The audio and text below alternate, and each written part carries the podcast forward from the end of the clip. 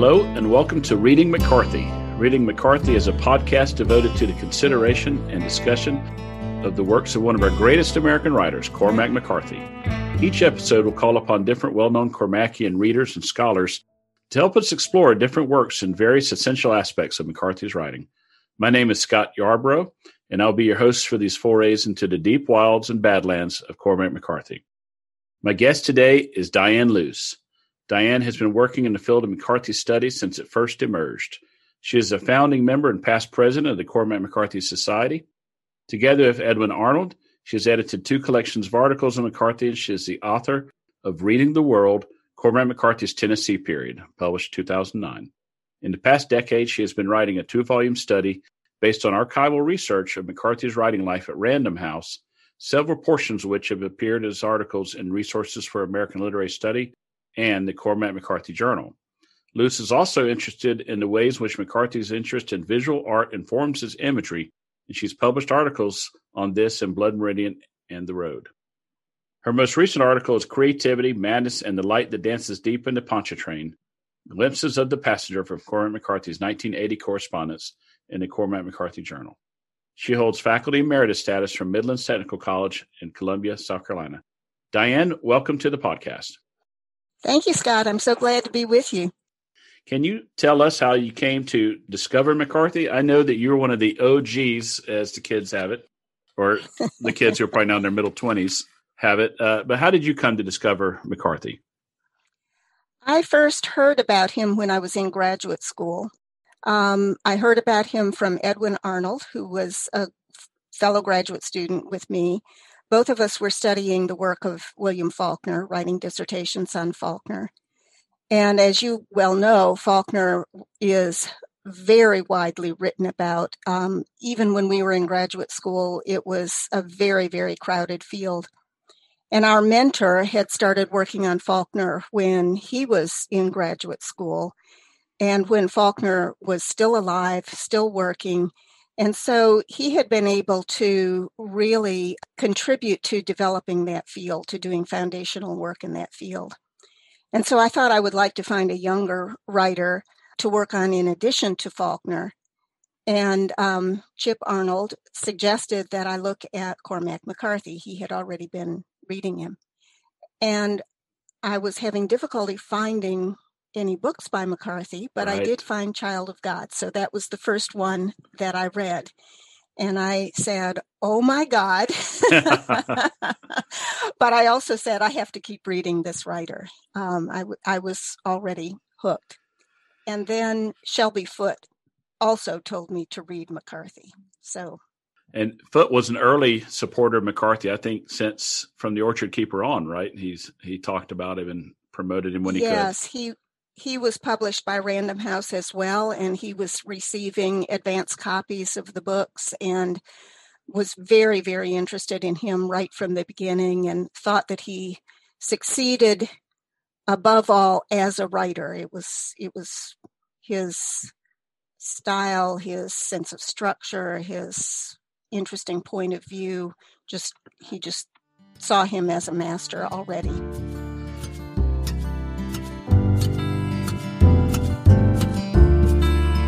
This podcast is a prelude to our discussion or the, the initial discussions moving into The Orchard Keeper, which is McCarthy's first published novel, appearing in June of nineteen sixty-five, set in small mountain towns outside Knoxville, Tennessee in the early thirties, draws heavily upon its setting, both in matters of the place and the time. With this in mind, it, Diane, you did seem to be the obvious go-to for help in understanding the background, especially given your book, which we prefaced earlier, Reading the World, Cormac McCarthy's Tennessee Period, which focus he- focuses heavily on the setting and milieu of those first four novels.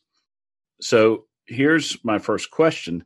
Does a reader need to know about the Tennessee at this time, or is it just that it's very helpful without being essential? I think that McCarthy probably hopes that his reader will understand the kinds of issues that he's looking at. You can certainly get a lot out of the book if you don't know it, but there are certain motivational questions for the characters that are answered if you if you understand the cultural and social milieu that they're living in. And I would sort of compare it with a contemporary reader reading Shakespeare. You can read it and you can admire it and get a great deal out of it. But if you understand a little something about Elizabethan England, um, it's going to be a much richer experience, uh, a much more meaningful experience. Right. And so with that in mind, then, please tell us about Tennessee at this time period and, you know, the, the era, I guess, preceding and, and around the time of the novel. Okay. One thing to know about Tennessee is that it underwent very, very rapid transformation, moving from the wilderness world to the modern world in about nineteen decades. And in the nineteen thirties, when McCarthy's family moved there, um, the people who lived in the mountain region were still living very much the same way as the pioneers had lived in the nineteenth century. They were self-reliant, forest-dependent people. They tended to raise their own crops and their own meat. They didn't have electricity and running water. Uh, they relied on wells and, and springs for water. Roads were rather, rather primitive. They didn't have telephone communication. They, they might live their entire life just within the mountain communities um, where they had been born. They didn't like to leave their communities. They didn't like the water in other places, especially in the cities. Another thing to know about the East Tennessee history is that this was not the plantation South. Hmm. This was a place in which there was not slavery. There aren't very many Black people living um, in East Tennessee, or at, at the time. There were no plantations. The farmers tended to have very small farms, usually less than one hundred acres, and um, very self-sufficient farms. That, and that's especially true of, of Blount County, where, where this is set. Blount County was just south of Knoxville, slightly west of the range of the Great Smoky Mountains. And it's kind of a liminal space in the right. in the books and in actuality. Um, it is rural, but not quite mountain, almost right. mountain. And another thing that's important to know is that East Tennessee was um, loyal to the federal government during the Civil War. Right. And so and Knoxville was, interestingly, had been, I guess, uh, it was occupied by the Confederates, then the Federals, and then the Confederates, then the Federals, kind of back kind of, and forth as the mm-hmm. time went mm-hmm. on, right?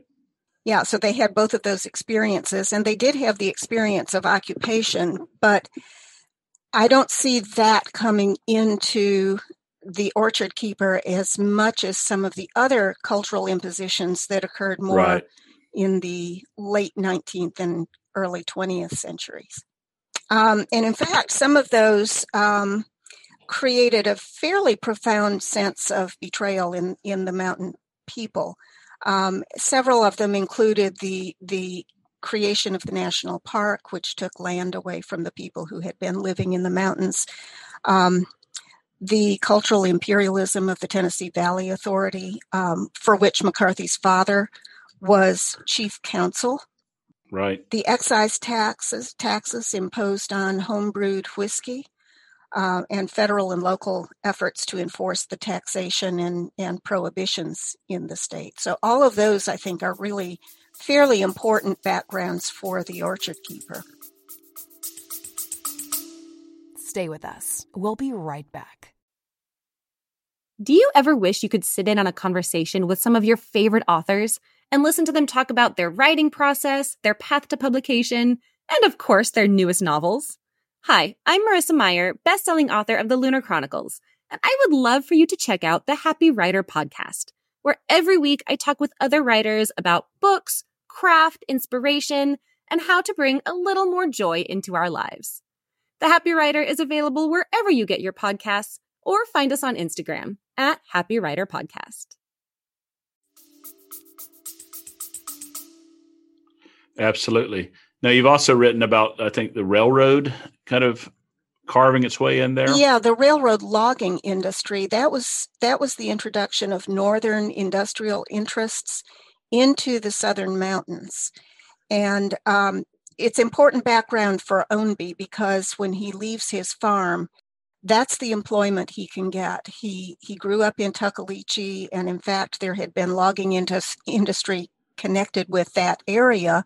The Little River Logging Company was there, but when he marries his wife, kind of a shotgun wedding, and has to mm. relocate, he moves up to Sevierville, the Sevier area, and um, takes a job helping to dynamite for building the railroads in the mountains.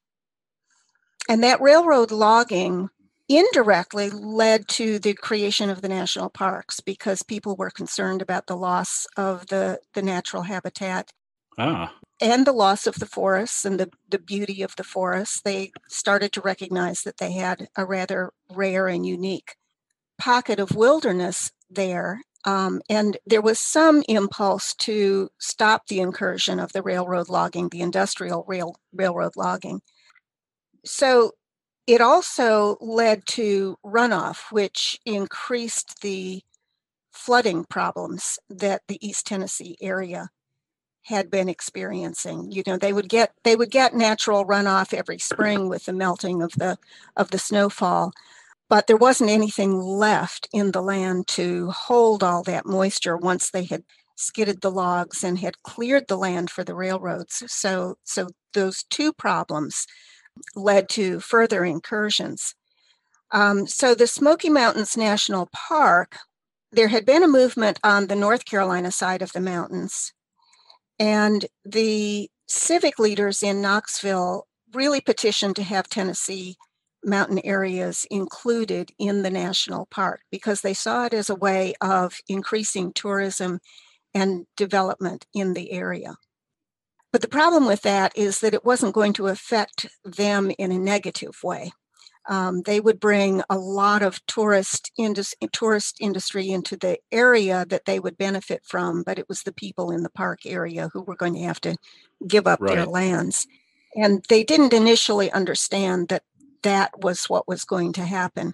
Some of them thought that it would be um, a benefit if it got rid of the logging and brought in better roads. And, and so they didn't immediately oppose it, but over a period of about five years as it went on, it became clearer and clearer to the people that not only were they going to be um, included in the park, whether they wanted to or not, but their, their land was going to be taken from them by eminent domain. And what made it worse was that this was happening during the Depression years. Yeah, already pretty bad. They were bad. There was not a lot of employment, although later T V A brought in some employment. Um, but usually they didn't get enough money from the sale of their lands because it wasn't evaluated very highly. So they were losing all of their history, their family history, their, their sense of personal ties to the mountain land, and got a very small amount of money that they then couldn't turn around and um, buy something that would please them as well. So that happened. They it it happened gradually. Um, the the parkland was deeded to the federal government in nineteen thirty-four. Some of the people, a very few, were allowed to stay in the park during their natural lifetimes. And one of the people who was granted that opportunity, he had to deed his land over to the government in order to do it, was a man named Lemuel Ownby. And he's a partial model for Arthur, not a really close one, but he is someone who was well known in the region when McCarthy grew up there. He was the oldest living park resident at that time. He had apple orchards. He had um, starting beehives. To sound very familiar. It, yes, it's yeah. it's very much what we see with Arthur's way of life, although in The Orchard Keeper, he's displaced from that land. So right. he's not still living in, in Tuckaleechee. And another reference in The Orchard Keeper to the displaced people was the family of the Tiptons. You have June Tipton, who is Sildur's friend, and you have Juanita Tipton, the precocious young girl who embarrasses him. And the Tiptons were a very well-known family um, who was who were one of the first land grant families um, after the Revolution. Their ancestor, Fighting Billy Tim Tipton, had been given a, a parcel of land in Kate's Cove, and that became part of the national park. But all of those people were displaced from the park when the when the lands were bought up by eminent domain.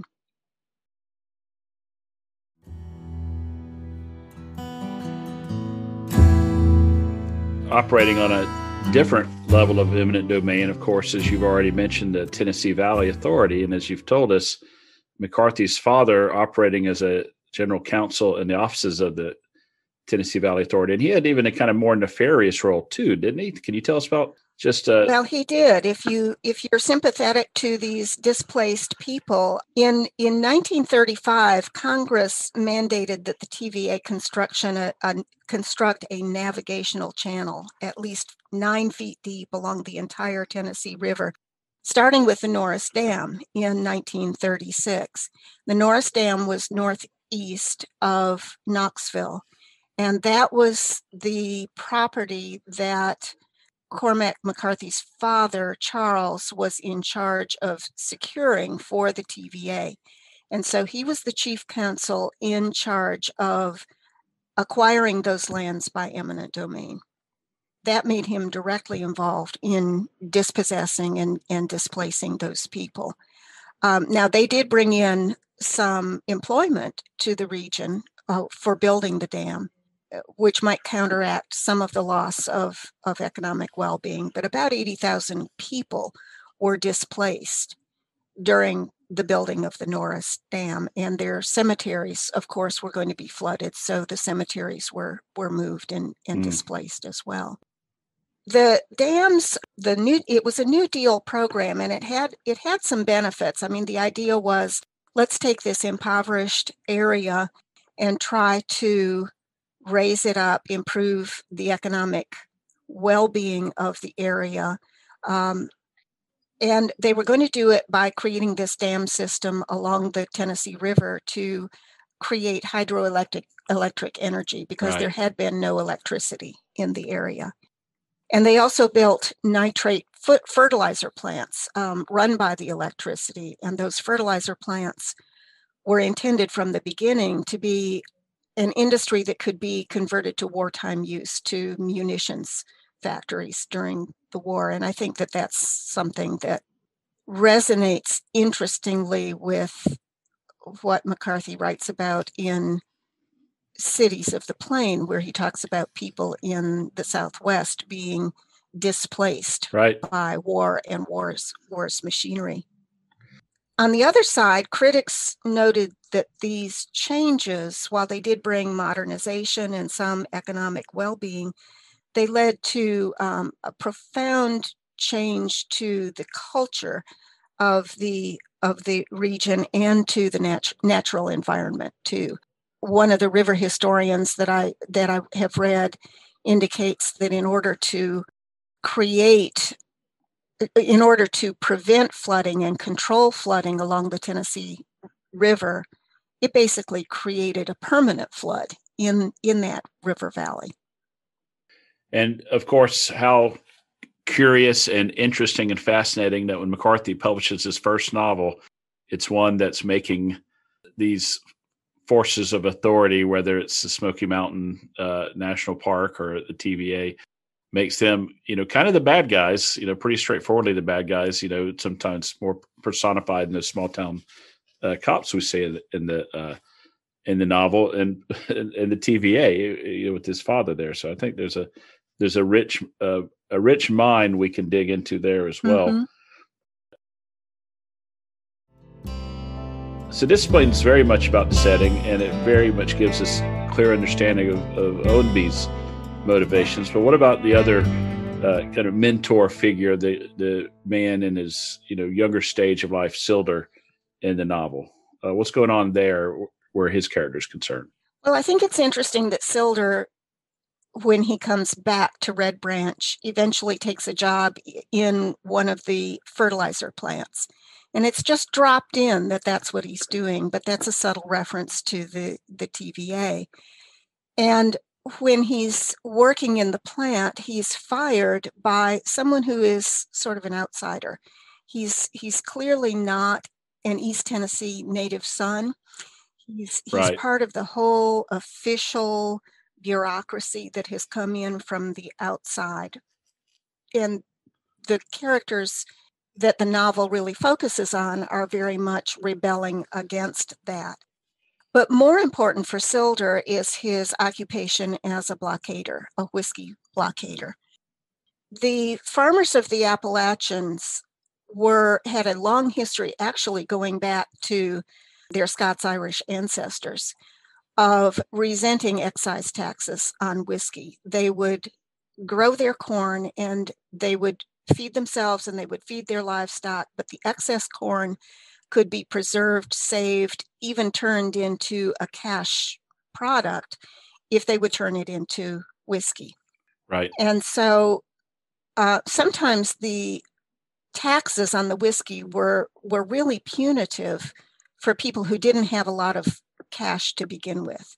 Um, sometimes not even enough cash that they could pay taxes. Hmm.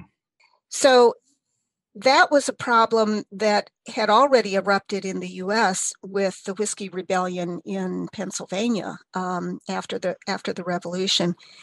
And those Scots-Irish settlers came down the Appalachian mountain range and settled into North Carolina and Tennessee and the southern Appalachians.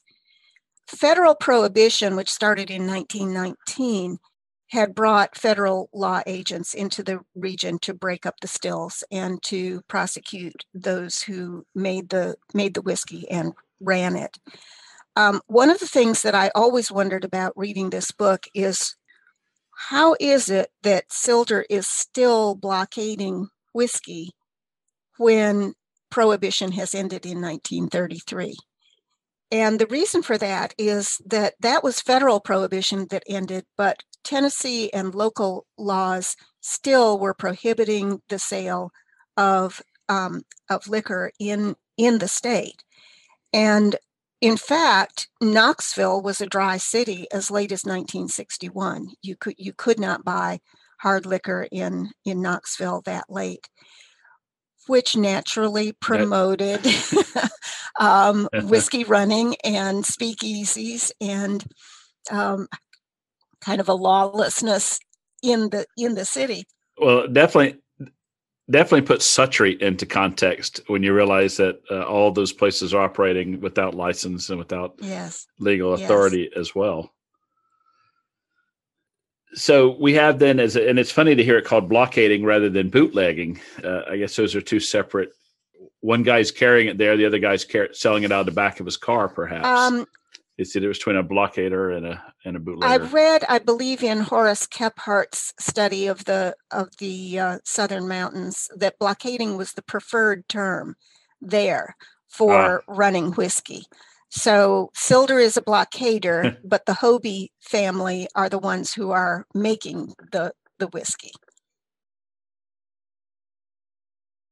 Thank you so much, Diane, for giving us this kind of excellent setup for all of us to dig into The Orchard Keeper.